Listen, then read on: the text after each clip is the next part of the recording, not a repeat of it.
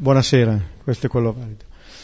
Allora, questa sera, prima di cominciare col Salmo e con la Lezio, diamo il benvenuto a padre Pepperiggio che negli anni scorsi ha fatto la, la Lezio. Eh, vi accennavo che è in partenza, adesso lui ci spiega dove, a far che cosa e poi, poi vediamo. Comunque grazie per essere venuto. Eh. Buonasera, grazie. Grazie lo dico io per ritrovarmi con voi in questa serata. Sono in partenza per eh, l'America Latina, eh, dove farò quello che noi gesuiti, gesuiti chiamiamo il terzanno, il terzo anno di noviziato. Chi entra in compagnia fa due anni di noviziato e poi Sant'Ignazio aveva previsto che mh, mm, più avanti nella formazione, dopo essere stati ordinati, fosse previsto questo tempo in cui si ritorna a fare la vita tranquilla del novizio, si rifà il mese ignaziano, si rileggono le costituzioni. Io lo farò in Bolivia, in un gruppetto composto da dieci gesuiti che veniamo, due dall'Europa, uno dall'Africa e gli altri dall'America Latina, e saremo accompagnati da un padre argentino. È un tempo per poter ritrovare possiamo dire, il primo amore, quello che porta, mi ha portato alla scelta di entrare in compagnia per rileggere 16 anni di vita da gesuita e per poter poi così ritrovare anche energie nuove e riprendere. Partirò a inizio gennaio e il mm, rientro è previsto per la fine di agosto, quindi sarà un tempo bello lungo e poi ci vedremo a settembre. Bene, grazie.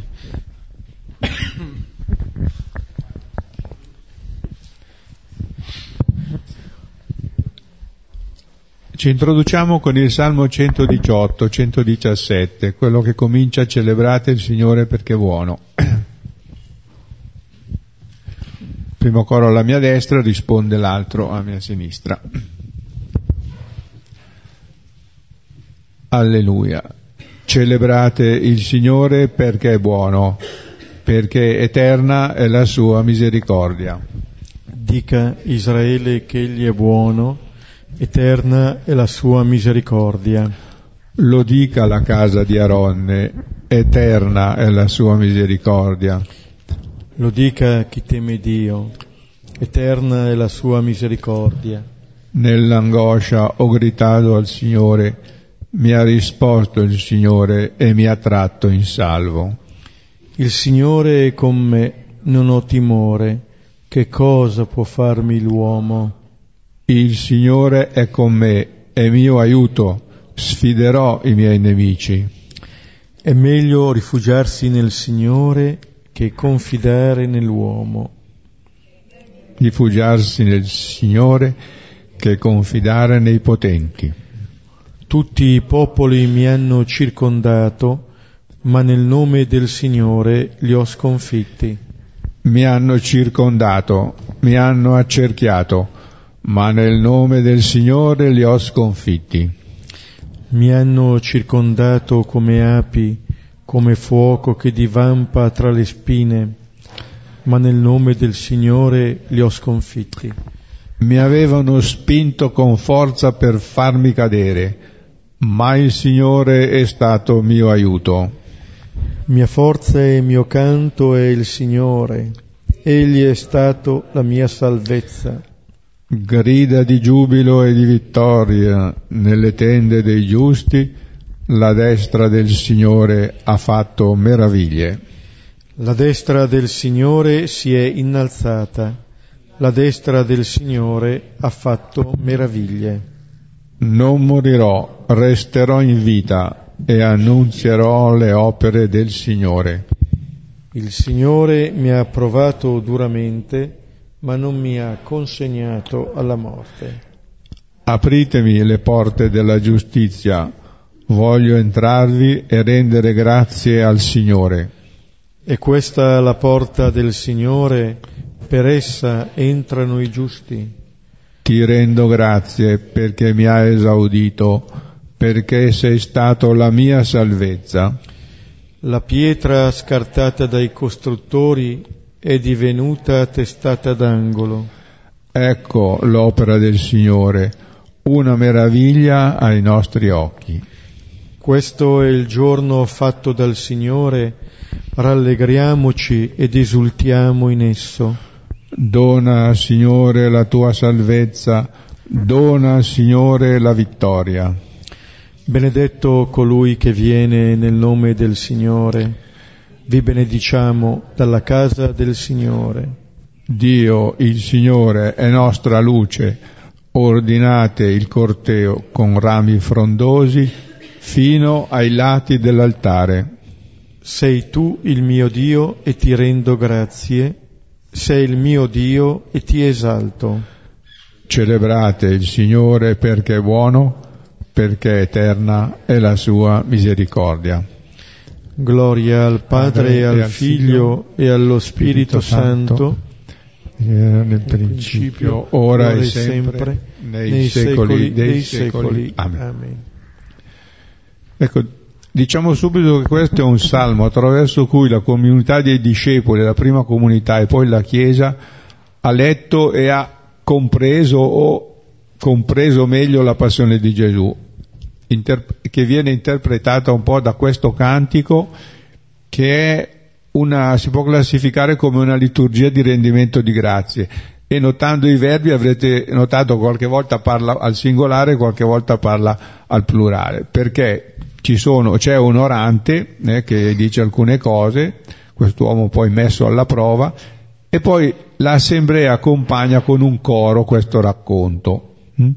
E tutto avviene appunto con una specie di cerimonia liturgica. E eh, allora c'è un grande pericolo che ha minacciato l'orante a cui è scampato e viene descritto con delle immagini molto forti. Questo personaggio di cui parla il Salmo sembra una persona importante, un individuo di primo piano, il quale con l'aiuto di Dio ha superato un pericolo grave e si reca al Tempio per ringraziare pubblicamente. Allora cerimonia liturgica, processione e rendimento di grazie di questo orante sono tutti intrecciati. Allora, riprendendo il Salmo, vedete che il primo versetto e l'ultimo sono uguali, cioè si chiama un'inclusione. Vuol dire che tutto quello che c'è dentro, tra questi due punti, tra questi due versetti, dimostra che il, Signore, il suo amore è per sempre e quindi noi celebriamo il Signore. La, poi i, i, tutti gli altri versetti sono una formula ecco, molto usata che ricorda ecco, i vari passaggi della salvezza. Nel, nei versetti successivi, dal 5 al 7, c'è eh, una supplica, una supplica per questa angoscia che però viene, una supplica che è sostenuta da una grande fiducia. E negli oracoli di salvezza, come pure quando il Signore manda qualcuno, qualche profeta, il Signore infonde coraggio, non fa, paura, non fa paura, ma dice non aver paura, non temete. E eh, questi versetti 8 e 9 si richiamano il Salmo anche 82 che dice più o meno questo, dice di essere umili perché ogni uomo muore e i potenti poi cadono. Ecco, eh, nella, nella sequenza seguente, cioè da 10 a 14, abbiamo la descrizione dell'aggressione a questo, questo orante e la sua liberazione. Tutti i tentativi per farlo cadere, per, per eliminarlo, vengono sventati. E allora, come dopo il passaggio del mare dei giunchi, che, che, non si sapeva se era, si poteva affrontare, si apriva con gli egiziani alle spalle, c'è una, due versetti 15 e 16 che ricordano il cantico di Maria quando arrivano salvi dall'altra parte. Poi il eh, punto culminante del racconto è proprio, e che dice tutta la, la pericolosità della prova, e eh, sono i versetti, due versetti seguenti, perché questa liberazione è, non è una liberazione così da una certa difficoltà, ma è stata al limite vita-morte. Eh? Eh, il grave pericolo è interpretato però come una vicenda guidata, controllata da Dio. Ecco, allora l'uomo che ha recuperato la vita, la sua vita, può cantare così narrare le gesta del Signore. E poi c'è questo che ritroviamo nel, alla fine, ma lo ritroviamo anche nella fine del testo evangelico, la pietra scartata. E quindi si dice che eh, eh, sì, questa pietra, eh, ripro- eh, sì, con questa, eh, questa, figura è, è la è figura di, di questo uomo scampato sembra una pietra inadatta, la pietra scartata. Allora lì i capimastri, i muratori dicono ma no, non va bene, è tagliata male. E eh, quindi inutile. E invece Dio rivela il valore unico di quella pietra, che sarà usata d'angolo, cioè per unire due pareti, oppure addirittura nella tradizione anche come testata del Tempio. Ecco quindi eh, c'è tutta una riflessione su un accaduto interpretato come disegno di Dio. Questo salmo che ri, eh, ritorna, era ritornato anche al capitolo 19, ci aiuta molto entrare nel testo, appunto come diceva Beniamino, viene addirittura citato eh, da Gesù in questa parabola, Luca 20, 9, 19. Siamo ormai nei giorni appunto che Gesù vive a Gerusalemme dopo che si è avvicinato sul dorso del, dell'asinello, dopo che ha pianto alla vista della città perché non ha riconosciuto il tempo della visita, dopo che è entrato nel Tempio, da dove ha schiacciato i venditori, come dire il, tempo, il Tempio non è un luogo di compravendita, eh, non si va a comprare il Signore in nessun modo. Gesù che entra a dorso di questo asinello manifesta qual è questo Signore e manifesta anche qual è il potere di questo Signore, ciò che era in discussione nel brano che abbiamo visto la volta scorsa, quando Gesù viene interrogato appunto con quale potere fai queste cose. E Gesù che aveva risposto con una controdomanda alla quale i suoi interlocutori non, non sanno, o meglio non vogliono rispondere, ragione per cui Gesù appunto non risponderà nemmeno lui alla loro domanda, ma perché vuole che prendano sul serio quello che dicono. Per entrare in un dialogo occorre essere eh, disposti ad ascoltare e anche a dire. Se mancano questi presupposti allora diventa più difficile. La controdomanda di Gesù verteva appunto sulla possibilità data a questi capi, a questi sacerdoti, eccetera, e scribi, di rientrare in loro stessi, di andare a fondo anche alla loro domanda. Una possibilità che hanno lasciato lì. E adesso possiamo ascoltare il brano. Ora cominciò a dire verso il popolo questa parabola. Un uomo piantò una vigna e la affittò degli agricoltori ed emigrò per lungo tempo. A suo tempo inviò agli agricoltori un servo perché gli dessero dei frutti della vigna. Ora gli agricoltori, percossolo, lo rinviarono vuoto e continuò a mandare un altro servo. Ora essi, percosso e disprezzato anche quello, lo rinviarono vuoto. E continuò a mandare un terzo, ora essi anche questo, feritolo, lo scacciarono. Ora disse il Signore della vigna, che farò? Manderò il figlio mio, l'amato, almeno quello, questo rispetteranno. Ora, vistolo, gli agricoltori conferivano tra loro dicendo, costui è l'erede, uccidiamo lui perché diventi nostra l'eredità. E scacciatolo fuori dalla vigna, lo uccisero. Cosa farà dunque loro il Signore della vigna? Verrà e rovinerà questi agricoltori e darà la vigna ad altri. Ora udito, udito dissero, non avvenga Ora egli, guardato dentro loro, disse, Che è dunque questo che è scritto? La pietra che i costruttori scartarono, questa divenne testata d'angolo? Ognuno che cade su questa pietra sarà sfracellato e colui su cui cadrà lo stritolerà. E in quella stessa ora cercarono gli scribi e i capi dei sacerdoti di mettere su di lui le mani, ma temettero il popolo. Capirono infatti che per loro disse questa parabola.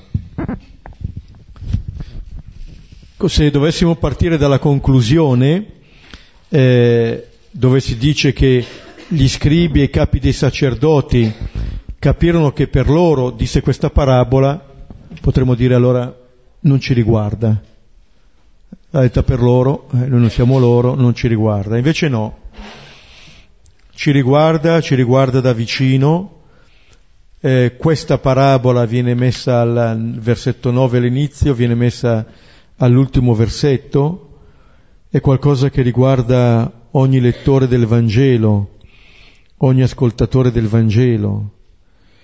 E quello che avviene eh, nei versetti, in questa parabola raccontata da Gesù, è un po' una specie di sintesi di tutta la storia della salvezza, di quello che il Signore fa, di quello che il Signore affida, di quello che il popolo fa e della continua cura del Signore che manda i suoi inviati fino a mandare il figlio. Abbiamo pregato il Salmo 118 che viene appunto citato da Gesù stesso e era un salmo che era stato citato anche nell'episodio al capitolo 19 quando Gesù è a dorso dell'asinello, quando vicino ormai al Monte degli Ulivi la folla eh, si mette a gridare benedetto colui che viene, il Re, nel nome del Signore. E qui viene citato l'altro versetto. La pietra che costoro erano scartata è diventata testata d'angolo. Questi due versetti eh, tengono bene insieme eh, tutto il mistero di Gesù e in un certo senso anche eh, le resistenze che noi facciamo ad accogliere questa rivelazione. Passiamo dal dire benedetto colui che viene il re allo scartare questa pietra. Cioè questo, eh, Gesù è lo stesso, cambia la nostra visione di lui, cambia il nostro sguardo su di lui. Ecco, c'è un Signore che rimane fedele a se stesso e a noi, e c'è un popolo che rischia invece di cadere nell'infedeltà al Signore e a se stesso. Versetto 9. Ora cominciò a dire verso il popolo questa parabola. Un uomo piantò una vigna e la affittò a degli agricoltori ed emigrò per lungo tempo. Questa è la situazione, eh, un, un'immagine che veniva proposta anche eh, dai, dai, profeti, c'è il, il, capitolo quinto di Isaia che comincia proprio con questa vigna, con questa immagine eh, di questa vigna. Questa, eh, dice Luca, è una parabola che Gesù comincia a raccontare al popolo. Allora, eh, è una parabola come si diceva prima, il popolo è colui che ascolta la parola di Gesù, diversamente dalla folla, diversamente dai capi. Dice che è una parabola, anche se forse sembra più un'allegoria, perché i significati sembrano evidenti. In un certo senso, invece che entrare in questo racconto per comprenderlo, coloro che ascoltano devono entrare in questo racconto per prendere posizione subito perché la comprensione immediata, talmente immediata, che appunto alla fine del racconto questi capiscono che l'ha detto per loro. Eh? Questi capiscono. La vigna. Allora, c'è un uomo che pianta questa vigna. All'inizio c'è l'attività di questo uomo, di questo proprietario della vigna. Sapere che cosa c'è all'inizio, sapere che cosa c'è all'origine questo vuol dire per esempio che noi non siamo all'origine di noi stessi. La vigna è l'immagine del popolo, eh, Isaia 5 lo spiega bene, è l'immagine dell'amata, tanti versetti del Cantico dei Cantici parlano anche di questa vigna. La vigna è anche eh, quel tipo di prodotto per cui bisogna lavorare tanto, bisogna avere una cura particolare. E ciò per cui siamo chiamati anche a essere pazienti non si vendemmiava subito, bisogna aspettare anni, dando particolare cura, investimento di tempo, di energia. Tempo forse è il bene più prezioso che abbiamo, quello che se perdiamo non torna.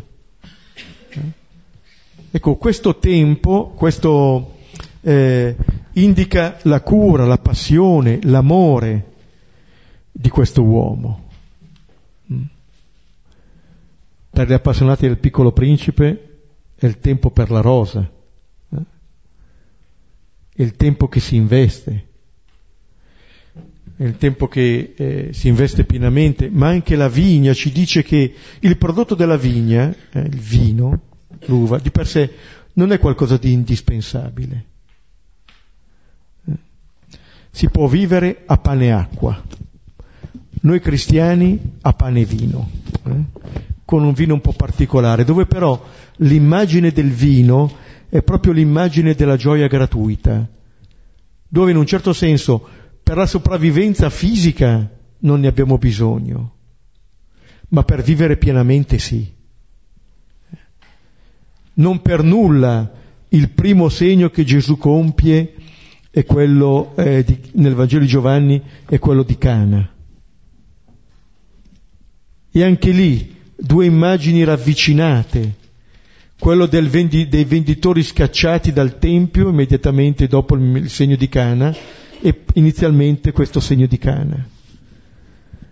Questo vino abbondante di nuovo sulla tavola degli sposi, che dice che rappresenta appunto l'immagine di una vita sciolta, piena, gratuita. Questa è l'immagine che ci consegna subito eh, questo, questo uomo, che pianta questa vigna e poi dice l'affittò a degli agricoltori. Questa persona dà fiducia ad altre persone, ma queste persone, viene messo in luce subito, non sono i proprietari della vigna e se rappresentano il popolo non sono appunto i proprietari del popolo. Nella eh, prima lettera di Pietro, al, al capitolo quinto, eh, leggiamo, adesso la trovo, Esorto gli anziani che sono tra voi, quale anziano come loro, testimone delle sofferenze di Cristo e partecipe della gloria che deve manifestarsi. Pascete il gregge di Dio che vi ha affidato, eh? che vi ha affidato, sorvegliandolo non per forza ma volentieri secondo Dio, non per vile interesse ma di buon animo, non spadroneggiando sulle persone a voi affidate, ma facendovi modelli del gregge. Per due volte si dice che queste persone sono affidate. Questo vale per i responsabili della comunità, vale per ogni persona che sente una responsabilità verso altri. Sono persone affidate. Non siamo proprietari di nessuno, non siamo proprietà di nessuno. Allora eh, questi agricoltori ricevono eh, questa vigna e poi si dice che eh, questo padrone emigra, se ne va, se ne va lontano, non si dice nemmeno dove, però è, è in un certo senso un'assenza che può avere tanti significati. Uno forse dire bene, allora abbiamo ragione di dire che Dio è assente, non c'è. Ci ha lasciato un po' noi stessi. Vero e falso. Vero perché ha fiducia in noi, ci consegna nelle mani i suoi doni, non ha paura, consegnerà addirittura se stesso. Falso se pensiamo che ci abbia abbandonato. L'assenza non è questo. Noi in genere vogliamo far sentire la nostra presenza, ci sembra che più la sentiamo, più veniamo riconosciuti, più allora possiamo stare tranquilli e allora ci facciamo ancora presenti e allora veniamo riconosciuti e stiamo attenti, stiamo attenti fin quando spariremo completamente. Il Signore è uno che crea facendo spazio, ma lo fa a tal punto che per esempio in Genesi 2, eh, quando crea l'uomo, a un certo punto dice ma gli devo fare un altro aiuto. Per noi sarebbe una ferita dell'ego enorme. Pensare che non basto io per essere la risposta al bisogno dell'altro. E invece il Signore no, si mette lì a creare ancora, allora crea la donna e la porta ad Adamo, per la felicità di Adamo, inizialmente. La capacità che ha questo Signore di creare ciò che può essere la risposta all'uomo, il fare spazio. Questo significa accogliere l'altra persona, farla esistere, lasciarle questo spazio. Questo padrone che se ne va, dà fiducia, ma in un certo senso offre a questi agricoltori la possibilità di venire fuori. E questa assenza è un'assenza che si protrae, emigra per lungo tempo. È come dire che viene lasciato questo tempo, si fida questo padrone, è un, eh, è un grande atto di fiducia. È un grande atto di fiducia, ricordando sempre però che quello che è stato dato è un dono. Questa sarà la verità di fatto da custodire ma nel, nello stesso tempo, e lo vedremo, è anche un atto di fiducia nelle possibilità di queste persone. Versetto 10 a 12. A suo tempo inviò agli agricoltori un servo perché gli dessero dei frutti della vigna. Ora gli agricoltori, percossolo, lo rinviarono vuoto e continuò a mandare un altro servo. Ora essi, percosso e disprezzato anche quello, lo rinviarono vuoto e continuò a mandare un terzo. Ora essi anche questo, feritolo, lo scacciarono. A suo tempo. Ecco, il Signore sa quando è il tempo giusto. In un certo senso eh, è il tempo di, racco- di raccogliere i frutti. Invia questi servi agli agricoltori. Ma in un certo senso se il padrone invia i servi, i servi a raccogliere dei frutti, vuol dire che per il Signore è possibile dare i frutti. Cioè che quello che ci ha lasciato è qualcosa che davvero possiamo riconsegnare. Questa è la fiducia che il Signore ha in questi agricoltori. Questa è la fiducia che il Signore ha in noi. Possiamo. Sapete, nel primo libro di Samuele, al capitolo diciassettesimo, viene narrata eh, la battaglia tra Davide e Golia. Allora, Golia è questo gigante, sappiamo bene eh, che tipo di, di, battaglia c'è.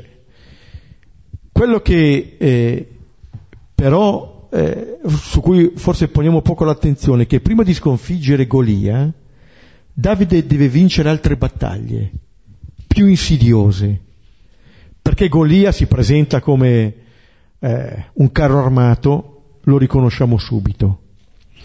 Ci sono altri Golia che non sono così giganti, ma sono più insidiosi. Nella vicenda di Davide il primo è il fratello maggiore, Eliab che appena lo vedi gli dice ma cosa sei venuto a fare? A chi hai lasciato quelle poche pecore? Eh? Tu sei venuto giù per vedere la battaglia. E Davide che gli risponde non si può fare nemmeno una domanda e si allontana. Tra l'altro il dialogo avviene mentre compare Golia. La seconda battaglia è quella con il re Saul, che sente che c'è questo Davide che sta dicendo un po' di cose, lo chiama E quando Davide si fa presente, gli dice guardi, nessuno si perda d'animo, vado io, Saulo gli dice tu non puoi andare a combattere contro questo filisteo, perché lui è un uomo d'armi fin dalla giovinezza e tu sei un fanciullo. La cosa che dice il re è tu non puoi. E Davide deve combattere contro questo re e contro queste parole che gli dicono tu non puoi. E poi quando un po' lo, lo, si convince, Saul gli metterà addosso la sua armatura e l'altro non riuscirà a camminare. Fa fatica il re a lasciarlo andare. Vedete, questo, eh, questo proprietario della vigna che lascia la vigna, è come dire, voi potete, voi potete far fruttificare i doni che vi ho dato. Non è un compito impossibile. Per questo manda i servi. A ritirare che cosa? Dei frutti, una parte dei frutti della vigna. Non li vuole tutti. E quali sono questi frutti? Ma quali frutti può volere questo proprietario? Quali frutti può volere questo padre? Se non dei frutti di giustizia, di misericordia, di amore. Questi sono i frutti che si attende. E allora questi vanno e questi non solo non danno una parte di questi frutti, ma ne danno di santa ragione a quelli che arrivano, in un crescendo di violenza. Qui c'è una resistenza violenta nei confronti di questo proprietario, che si esprime nella violenza contro i servi. Il primo percosso, il secondo percosso e disprezzato, il terzo ferito, con un termine che parla già di sangue, eh? rimandandolo vuoto. Primo, il secondo e il terzo. E vedete, colpisce che non solo non diano i frutti, ma scatenino anche la loro violenza che pare insensata. Non stanno più nelle regole. Come dire che eh, fuori di metafora Israele, qui il popolo nega ogni legame con il suo Signore. Eh? Rifiutano cioè eh, di riconoscersi figli. Non vogliono dare più niente. Pensano di essere padroni e fanno questo poi lo rifanno, poi lo rifanno la terza volta. La storia del popolo è una storia monotona, monotona. In un certo senso siamo sempre gli stessi. Infatti il peccato originale è Genesi 3, poi il peccato è monotono. Ripetiamo sempre quello, a tal punto che Sant'Ignazio, nelle regole del discernimento degli spiriti, dice che il nemico è come un capo militare che passa in rassegna le fortezze avversarie per vedere qual è il punto debole. Trovato, va lì, dritto, sicuro, sicuro. Ma è come il popolo di Israele, 40 giorni con Golia, esce mattino e sera, ripete le stesse parole, non cambia nulla in un certo senso quasi, se non arriva più ci, ci preoccupiamo. Non è ancora venuto Golia, non ho ancora avuto, avuto paura oggi, poi arriva bene, bene, tranquillo. Come le medicine, mattino e sera. Golia è così. Il rischio è questo, di ripetere continuamente il nostro errore. Dall'altra parte c'è un Signore che continua però nella sua fedeltà, persevera, ne manda uno, manda il secondo, manda il terzo. E qui potremmo chiedere a questo Signore, ma non l'hai ancora capita? Ma potremmo anche chiedere ai servi, ma chi te lo fa fare? Soprattutto al secondo e al terzo, dopo che hai visto cosa hanno fatto al primo. Eppure questi vanno. In un certo senso, almeno questi si fidano di ciò che il padrone consegna loro, questo comando di invio. C'è qualcuno che si fida e che va a fare questa missione perché anche altri si possano fidare. Cercano di coinvolgere queste persone. La chiamata alla conversione è questa, è la chiamata a vivere la nostra verità in pienezza. Eh? Questo è ciò che il Signore fa. Ricordava prima Beppe che qui questo episodio è la, possiamo chiamarlo la sintesi di tutta la storia della salvezza, soprattutto nella sua caratteristica di un amore appassionato che non si lascia vincere da niente da parte di Dio e i tentativi sempre rinnovati e sempre andati a vuoto, ma non c'è mai una condanna definitiva, viene sempre ripresa l'iniziativa. I profeti sono sempre inascoltati, però continuano ad andare e eh, a dire che quello che il messaggio che portano è per dare loro la vita, non per togliergli delle cose.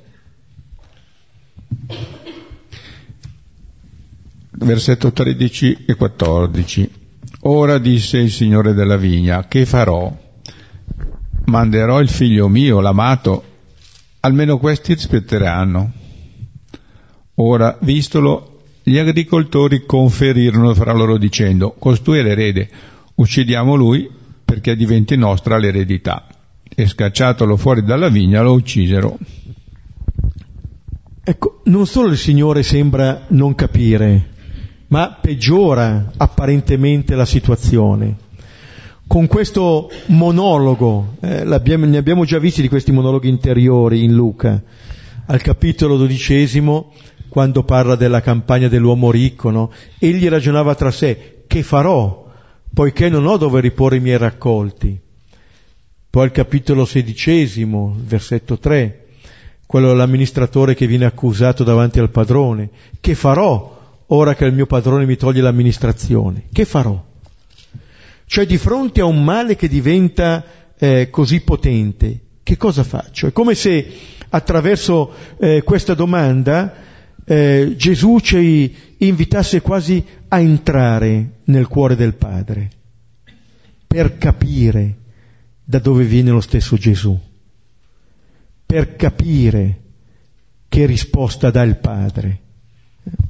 Ecco la, eh, quello che, eh, che si chiede, che cosa farò, la risposta è non punire i cattivi, li facciamo fuori eh? e ci prendiamo i frutti. No, quei frutti lì li devono dare. Eh? Ma è manderò il figlio mio l'amato. Usa qui anche lo stesso termine che il padre aveva usato nel battesimo. Questo è il figlio mio, l'amato, proprio lui. Che veniva detto così con termini analogo anche nella trasfigurazione questo è il figlio mio, l'eletto, ascoltatelo. Questo è quello che manda.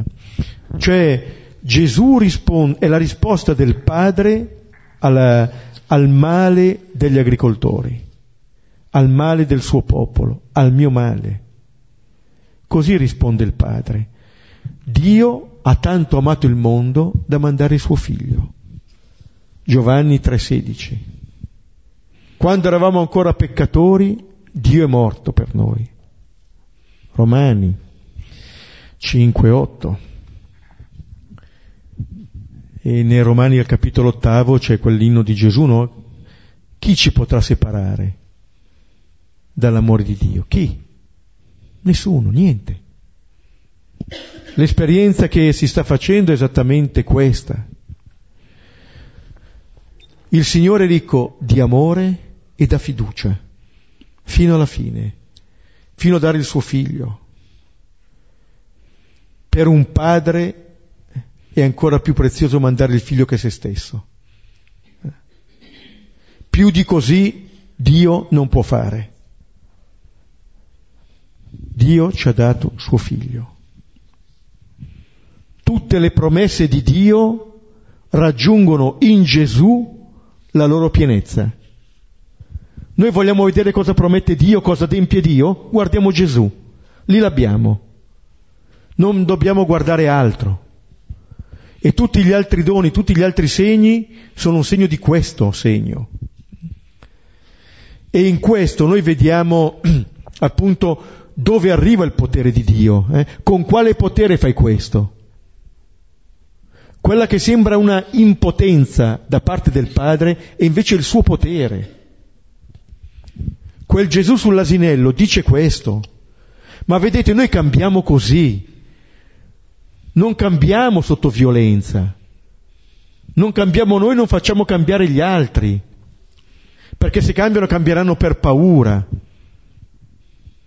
Ma ogni autentica trasformazione avviene perché siamo raggiunti da un Signore che si fa vicino così.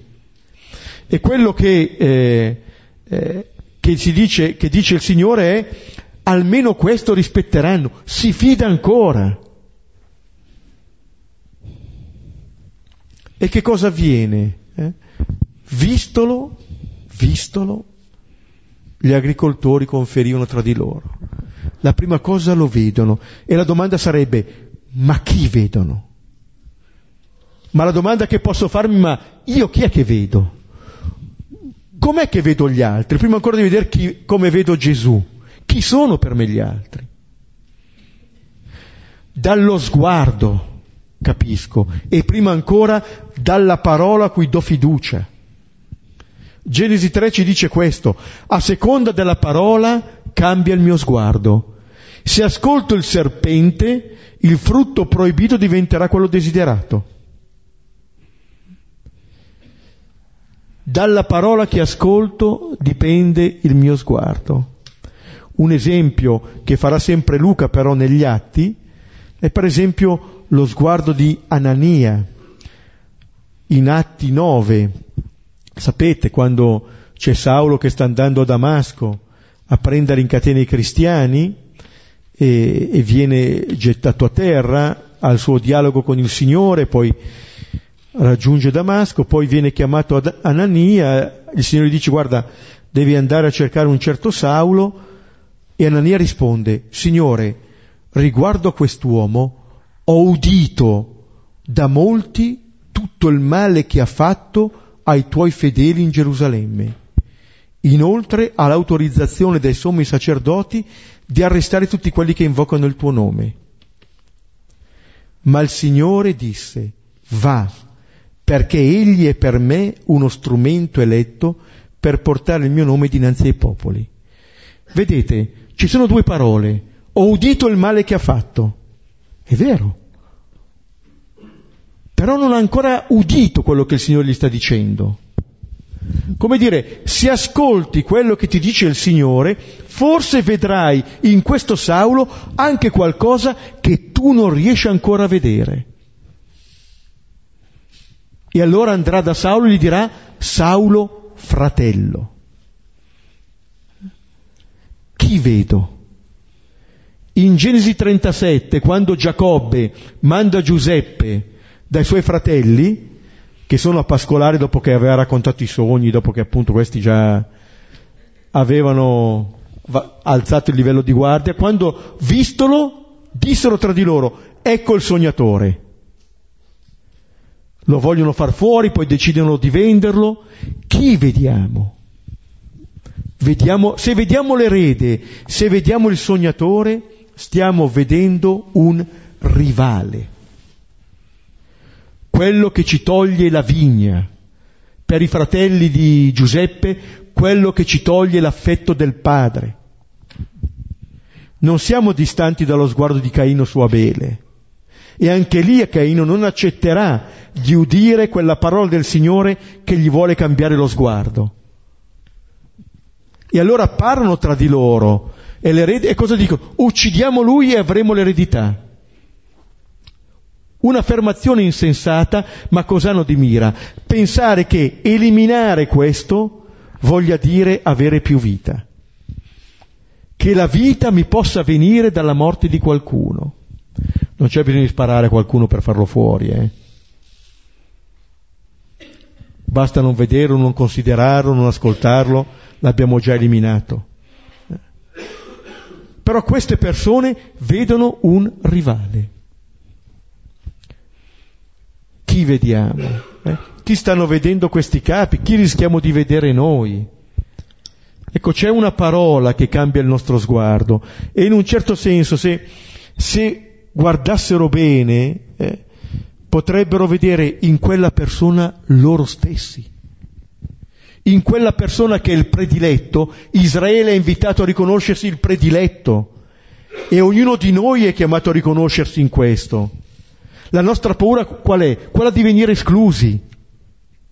E allora ci facciamo la guerra. Invece questa predilezione è per tutti. È questo che facciamo fatica a capire. Quando il Signore chiama Abramo, gli dice, benedirò coloro che ti benediranno e coloro che ti malediranno maledirò. Questa è la regola che ci salva dalla logica di Caino. Se non osserviamo questa regola, noi elimineremo il benedetto, perché penseremo che se è benedetto lui siamo maledetti noi. Invece di capire che se accogliamo il benedetto, accogliamo alla fine anche noi stessi.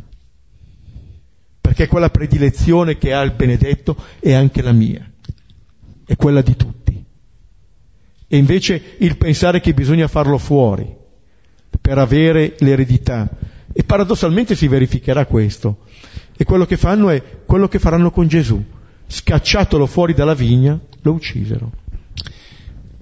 Sì, credo che questa grande pazienza di Dio che, che è il suo amore viene incontro, è così costante ed è così eh, paziente perché in fondo le reazioni nostre di qualsiasi essere umano da che cosa vengono? Allora pensavo che, perché prima Dio, ma perché Caino ucciso Abele? Vabbè, il fatto che noi siamo eh, esseri di bisogno, dicono no, i filosofi, e esseri bisognosi anche di riconoscimento. Allora, da una parte viene fuori il desiderio di possedere e dall'altra di afferrare appunto tutto ciò che gli serve, rubando e non riconoscendo che invece le cose essenziali per essere nei, nei suoi bisogni necessari, necessità e nel riconoscimento sono date gratis. Quindi c'è questa, eh, in fondo è questa, questo tentativo di autocostruirsi, non riconoscere ecco, che qualcosa ci precede e che noi siamo donati. Cosa farà dunque loro il Signore della vigna? Verrà e rovinerà questi agricoltori e darà la vigna ad altri. Ora, udito, dissero, non avvenga. Dicono, non avvenga e poi lo faranno. Eh? Non avvenga e lo faremo avvenire. Che cosa farà? Allora, questa rovina la vedremo sulla croce perché il Signore non ne farà fuori nessuno. Sarà Lui a morire. Però finalmente sulla croce, dove si incontrano l'infedeltà nostra e la fedeltà di Dio, verranno a unirsi queste due realtà e andranno in rovina tutte le false immagini che di Dio ci facciamo. L'invio del figlio testimonia l'amore fino alla fine. Giovanni al capitolo quinto che comincia proprio con l'immagine della vite dirà nessuno ha un amore più grande di questo dare la vita per i propri amici, dare la vita per coloro che si ama. Questo è l'amore del Signore che invia il Figlio. Questa è la rivelazione massima dell'amore di Dio per noi. Il Padre che ci consegna questo Figlio eh, e rovina questa falsa immagine che gli agricoltori hanno posto. Però vedete allora da un lato come si dirà appunto, riprenderà Giovanni Zaccaria, volgeranno lo sguardo a colui che hanno trafitto. Come dire, l'ultima parola non sarà quella di questo male compiuto, ma addirittura questa vigna sarà data ad altri. La generosità del Signore non si ferma. È come dire che anche quelli che sono i nostri sbagli, i nostri errori, i nostri mali, il Signore li fa servire a un bene. Romani 8:28, tutto concorre al bene per coloro che amano Dio, tutto. Anche il mio male. Citavamo prima Atti 9, anche quel male che, da, che Saulo sta andando a compiere servirà appunto a essere incontrato da Gesù. Lo incontrerà anche lì. Come dire, mi state portando via il dono? Non c'è bisogno, mi state rapendo il dono come ha fatto Adamo. Non c'è bisogno. Ma non solo vi metto i doni del, nelle mani, mi metto io nelle vostre mani. Gesù sa bene che cosa lo sta aspettando e non torna indietro. Quel volto deciso verso Gerusalemme, qua continua.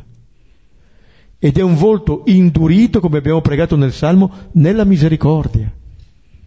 Questo è l'unico volto che ha il Signore, l'unico modo di venire nel suo regno. Sì, nel cantico della vigna, se andate a vedere Isaia 5, alla fine, quando Dio va per prendere l'uva e vede uva selvatica, allora abbandona la vigna, la lascia perdere e viene calpestata, eccetera. Questa è una tappa intermedia perché poi il popolo invece riacquisti coscienza e allora la vigna viene data ad altri, non viene distrutta, ma sempre per questa, eh, eh, certezza del Signore che il suo dono verrà accettato. Ora, versetto 17, ora egli guardato dentro loro disse, che è dunque questo che è scritto? La pietra che i costruttori scartarono, questa divenne testata d'angolo. Ognuno che cade su questa pietra sarà sfracellato e colui su cui cadrà lo stritolerà. Ecco Gesù eh, cita ancora la scrittura, come aveva citato quando era entrato nel Tempio e aveva, scacciato i venditori. C'è perfetta armonia tra la parola della scrittura e l'insegnamento di Gesù.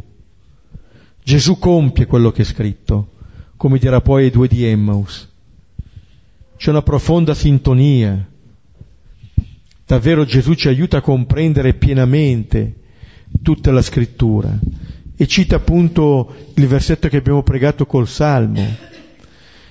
La pietra scartata è diventata testata d'angolo.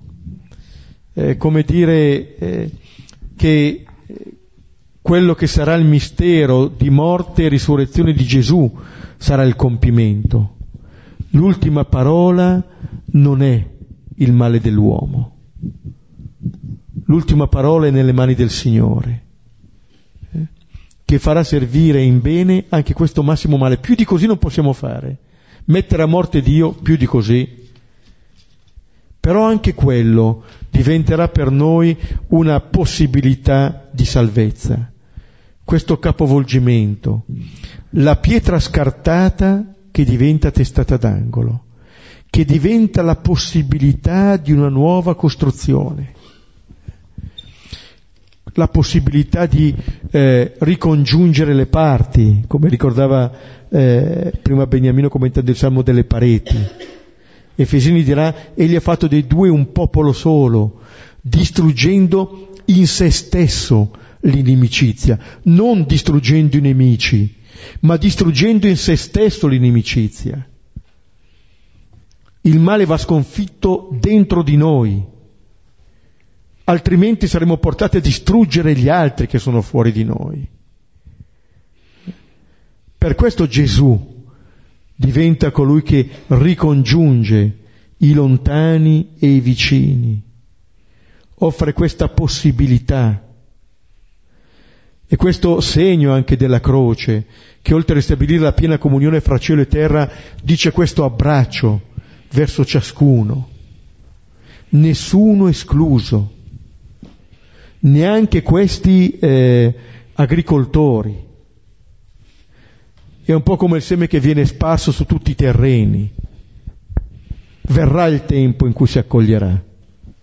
Questa è la grande fede che il Signore ha nell'uomo da parte nostra c'è la responsabilità, eh?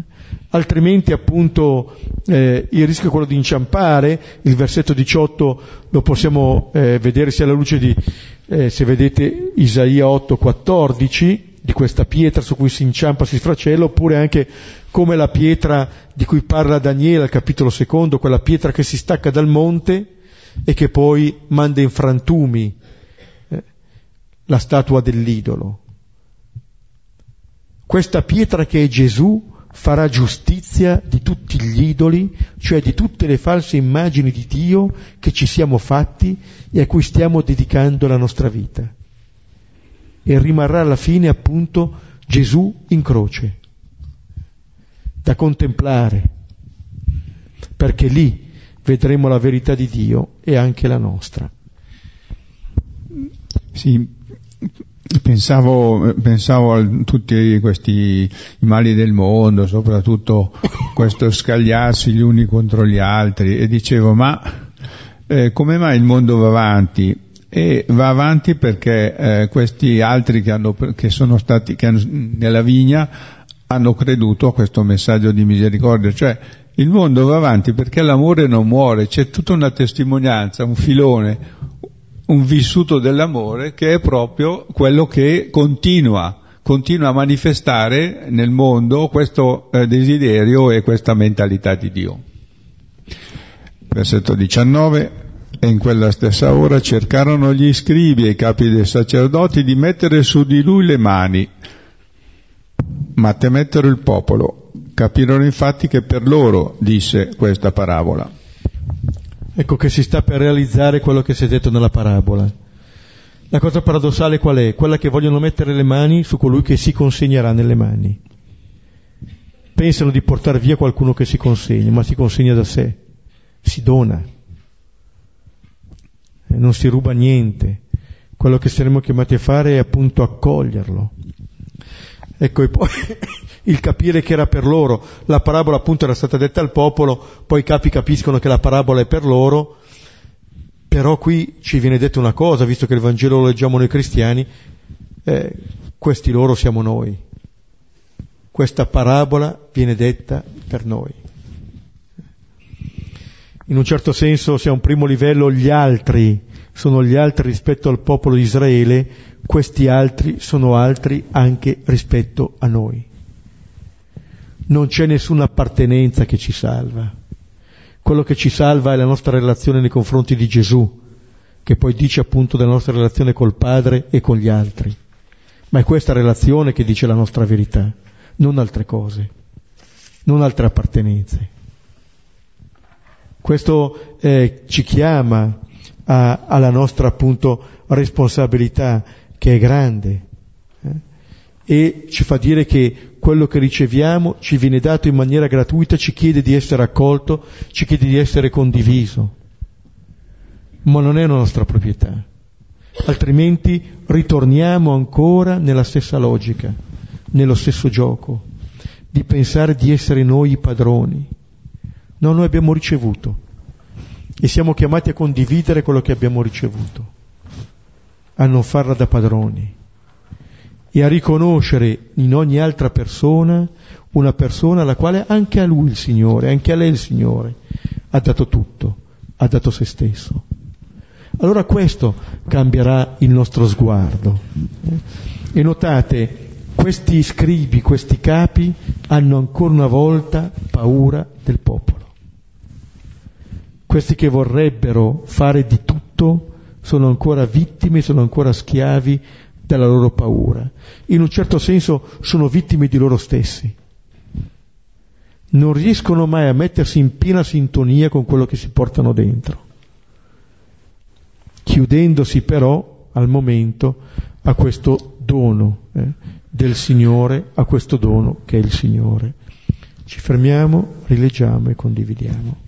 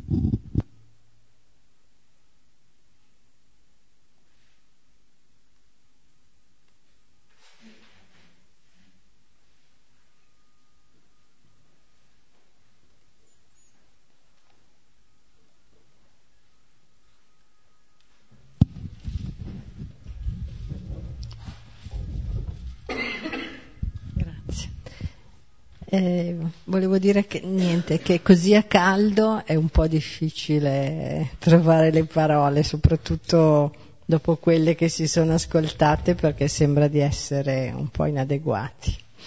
E per cui ho scritto due parole a freddo a casa eh, per, per condividere quanto, beh, leggo, quanto sia prezioso per me questo spezzare la parola con la P maiuscola in tante parole che sono per me più accessibili.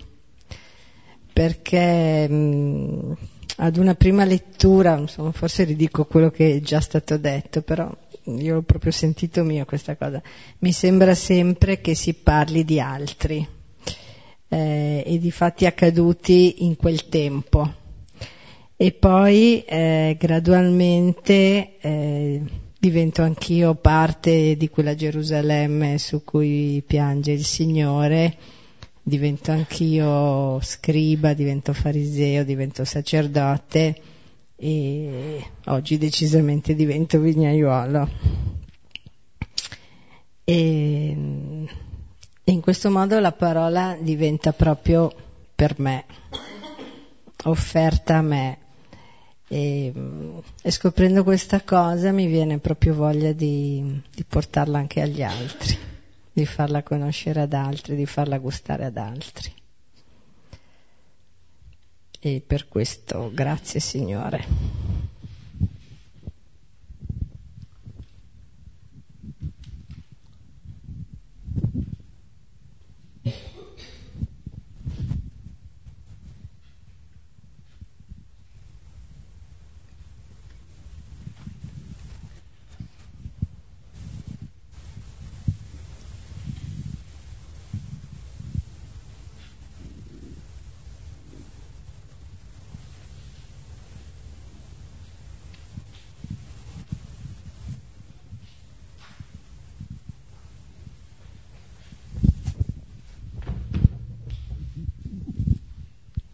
Volevo fare una domanda che eh, mi è rimasta sempre da tempo come desiderio di fare. Cioè anche leggendo questa parabola dei vignaioli, l'impressione è che eh, la fiducia è stata mal riposta perché eh, ha dato la vigna a questi vignaioli e non, non sono riusciti a fare niente, cioè Mm. la risposta di questi vignaioli è stata drammatica, no? E poi dice eh, sarà data ad altri, ma gli altri cosa faranno? Io mi ricordo quando mi insegnavano catechismo che si diceva eh, all'inizio è stata data al popolo ebraico, eh, il popolo ebraico ha fatto quello che ha fatto, la vigna adesso ce l'abbiamo noi, no? noi cristiani. E quindi eh, così mi insegnavano, cioè mi ha sempre lasciato un po' perplessa questa cosa. Qua non dice come va a finire eventualmente con i secondi vignaioli. L'impressione è che comunque nella storia dell'umanità eh, Dio ha avuto parecchie sconfitte, cioè cominciando subito dall'inizio. Allora mi veniva da chiedere qualche volta se eh, creazione gli è riuscita male già in partenza, cioè non, non poteva fare un po' meglio l'uomo, no? Perché io lo vedo già nei bambini piccoli, cioè sono già cattivi da piccoli, cioè se non, se non, passiamo anni a educarli, questi si ammazzano fra di loro, eh, ma già da piccolissimi, per cui eh, cioè, mi sono sempre chiesta, ma la vera natura dell'uomo qual è? Cioè, siamo veramente così distanti da Dio che non riusciamo, cioè neanche a me sembra di capire qualcosa in più adesso, dopo anni, anni e anni, che, che tutto sommato con, con grande fatica si legge il Vangelo, la Bibbia, si studia, si cerca di pregare, si continua a dire dovrei fare così e non lo faccio, eh, tutto lo studio che si fa, tutte eh, le, pers- le, brave persone che abbiamo incontrato e ancora arriviamo a 70 anni, no? e, e siamo ancora così distanti. Ma, ma perché? Cioè, ma perché c'è tutta questa fatica nel dover capire quello che è il vero senso della vita dell'uomo? Cioè, per me veramente è una, è una cosa che mi dà un, un, po' di angoscia, cioè, sembra che siamo proprio veramente fatti male, cioè già in partenza. Perché dicono, sì, Dio ti dà la libertà di scegliere, però se ti dà la libertà di scegliere, perché si sceglie il male? Cioè, tendenzialmente, no? Cioè, la, la formella iniziale è riuscita decisamente male. Cominciamo già da Adamo ed Eva, cioè Eva gliel'ha data per fargli un, un essere che, che e, e, l'ha rovinato, no? Cioè già dall'inizio c'è questo, questo disastro. Cioè, sembrerà una domanda banale, però io veramente mi chiedo, cioè il mito del buon selvaggio lasciamo perdere perché eh, cioè, già in partenza le cose non vanno, perché dobbiamo fare tutta questa fatica per riuscire a capire qual è il senso della vita, no? Cioè, continuiamo a fare una fatica pazzesca. E continueremo a fare e a far fare una fatica pazzesca. Allora, non voglio addentrarmi in... Eh, non voglio dare risposte, eh, però eh, questo, chiamiamolo mistero del male, c'è. Ma qui o prendiamo seriamente e rispettiamo fino in fondo la libertà che abbiamo, perché poi noi, noi possiamo dire, diciamo, possiamo portare questa discussione anche all'origine, ai principi, dire ma questo Signore bisogna insegnargli qualche cosina, mm? bisogna, ne sappiamo un pochino, un po' più di Lui. Mm? Però poi quando cominciamo a vedere anche gli altri con cui viviamo, diciamo, ma caspita, come fa quello a pensare così? Eh. Facessi io, gli saprei dire bene che cosa deve fare e cosa non deve fare. Eh? E questo modo, con anche le migliori intenzioni, eh, di fatto porta eh, a, a scontrarci con delle resistenze che sono prima di tutto dentro di noi.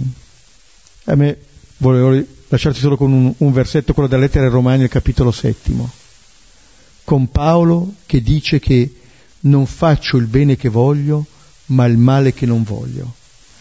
E la riconosce che da parte sua non c'è nessuna possibilità, lasciato se stesso, di venirne fuori. Infatti adesso mi stanno... E poi termina dicendo siano rese grazie a Dio per Gesù Cristo. Eh? Ora questa è la via. Eh? Siamo chiamati in un certo senso comunque a fidarci e a cercare di portare frutto. Vedremo che nella passione, eh, quando incontreremo alcune figure significative che dicono già l'immagine di Gesù presente su questa vita, che è possibile questa vita qui. È possibile. Eh? Certo, non dobbiamo ehm, mirare ad avere chissà quali successi umani, eh? però quella che è la nostra realizzazione secondo questi criteri è possibile, è possibile. Quando citavo il versetto di Giovanni, nessuno ha un amore più grande di questo, dare la vita, questo è possibile. Eh? Solo che per noi il potere, e qua sono le due immagini potere che si, che si è quello che, che interpretano bene questi capi, qual è? Quello di mettere le mani su di lui. Per noi questo è il potere. Mettere le mani su qualcuno, fargli fare quello che voglio io anche per il suo bene. Il Signore qual è il potere? Quello di mettersi nelle mani, mettersi nelle mani. Questa consegna ci ha fatto male, uè, ce ne renderà ragione quando saremo nell'aldilà. Però questo sguardo del Signore che crea e che dice che bello, forse, forse non ci ha poi così fatti male. Forse non ci ha poi così fatti male. È una sfida, eh? La resistenza di, di cui vi facendo Paolo è qualcosa di grande, forse siamo chiamati a fare dei passi.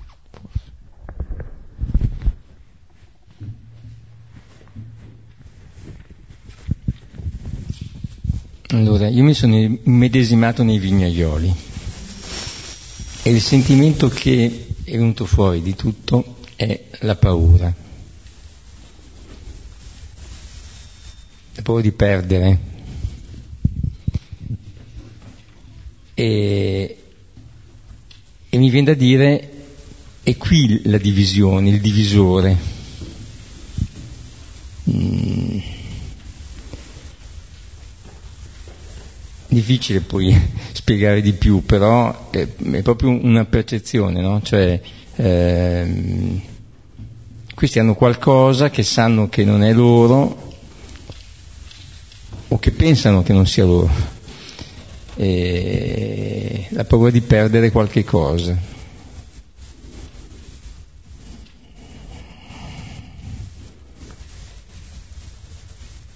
E poi perderanno davvero, forse.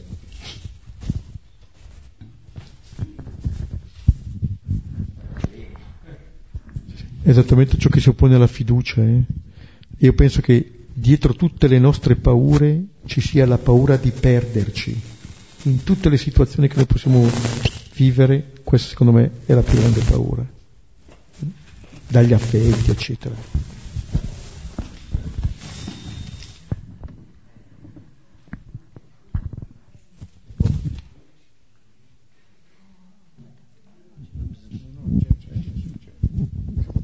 sono un po' ospite, però avrei una domanda. Nell'ultima parte, quando dice e lo cacciarono fuori dalla vigna e lo uccisero, che cosa farà dunque a costoro il padrone della vigna? Quindi sempre lui che sta raccontando questa parabola e, e, e fa una domanda un po' retorica, no? Cosa succederà a questi qui secondo voi? Cioè, aggiungo io. Però eh, verrà e manderà a morte quei coltivatori e affiderà ad altri la vigna, quindi continua e dà a lui la risposta. Quel non sia mai. E il, chi lo ascolta che dice è ingiusto? Cosa vuol dire non sia mai lì? Perché per me c'è un salto che non riesco a capire, ma che magari qualcuno qui riesce a riempire, e, e, allora egli si volse verso di loro per tutta risposta e gli dice la pietra che i costruttori e quelli è chiaro. Dopo l'ultima parte è vogliono mettergli le mani addosso. Però quel non sia mai è come se ci fosse un, un dialogo tra loro, no? Sì, sì, non sia mai vuol dire che non avvenga quello che ha detto, cioè che, che questi uccidano il figlio e che rovini, che ah, no, perché, gli altri. Ah, eh, non, ah, ecco, non capivo, sì, perché sì. sembra non sia mai che vengano puniti. No, no, che non avvenga questa conclusione. Ah, okay. sì?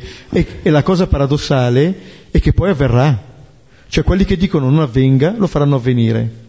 Sì, Perché certo. tra un po' non saranno più solo i capi tra qualche giorno, ma saranno i capi ma e il popolo insieme. No, la domanda è che sì. Eh, pensavo che fosse negata la possibilità ah. di punizione. No, no, no, no.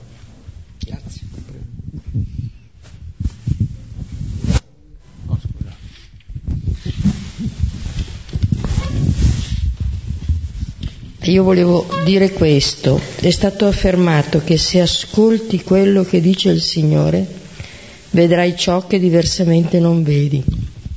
Beh, io saluto Padre Riggio così.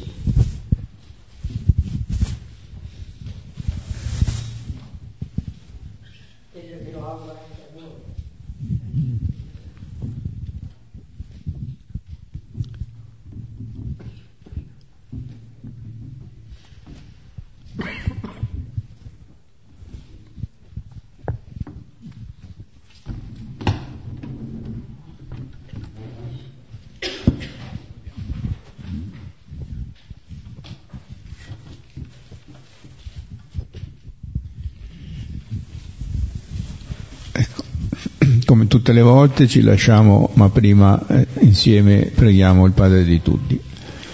Padre nostro che sei nei cieli, sia santificato il tuo nome, venga il tuo regno, sia fatta la tua volontà, come in cielo così in terra.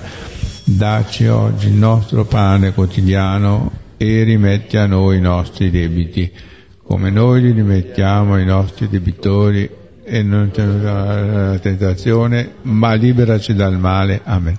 Nel nome del Padre, del Figlio e dello Spirito Santo. Il prossimo incontro sarà il 10 dicembre, martedì 10 dicembre.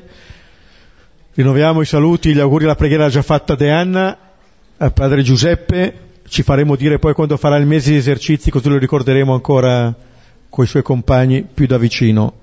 Arrivederci, un aiuto per le sedie.